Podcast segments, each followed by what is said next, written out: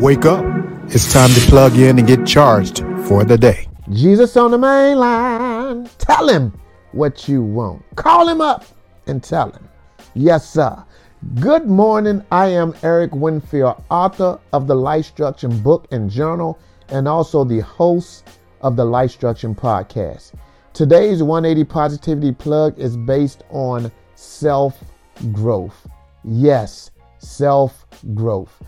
I challenged my LifeStruction fam on my podcast a few weeks ago with this question. I challenged them to ask themselves where they were at last year at this time, and then basically to take a look at where they were at 365 days later. So I'm going to ask you have you accomplished any of your short and long term goals? Or are you in the same place that you were at last year? Because, see, the most scariest place to be is the same place you were last year at this time.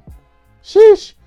You know, first, you have to have an imagination because with no imagination, there's no opportunity. If you take no risk, there is no reward. And if you are scared to experience pain, there will be no growth.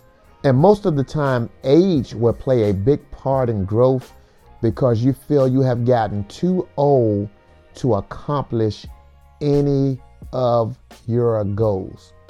Y'all know that that that be playing with us. You know, we be feeling like we can't can't accomplish anything. But guess what? I didn't start my business until I was 39. I didn't run my first half marathon until I was 49. I didn't write my first book until I was 51. And I didn't start this podcast until I was 52. At the age of 33, I basically thought my life was over. And a lot of people had written me out. But at 54, I'm still building my life one day at a time.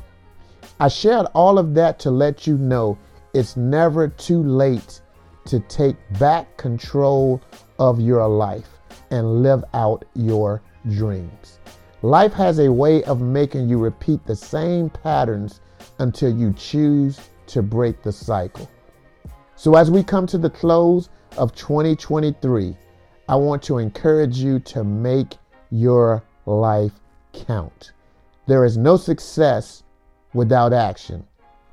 The highest reward you get in growth is not what you get from it, but what you become from it. So, once again, I am Eric Winfield, and I pray that you will stay plugged in into this word and allow it to energize your mind, body, and soul. Thank you for plugging in.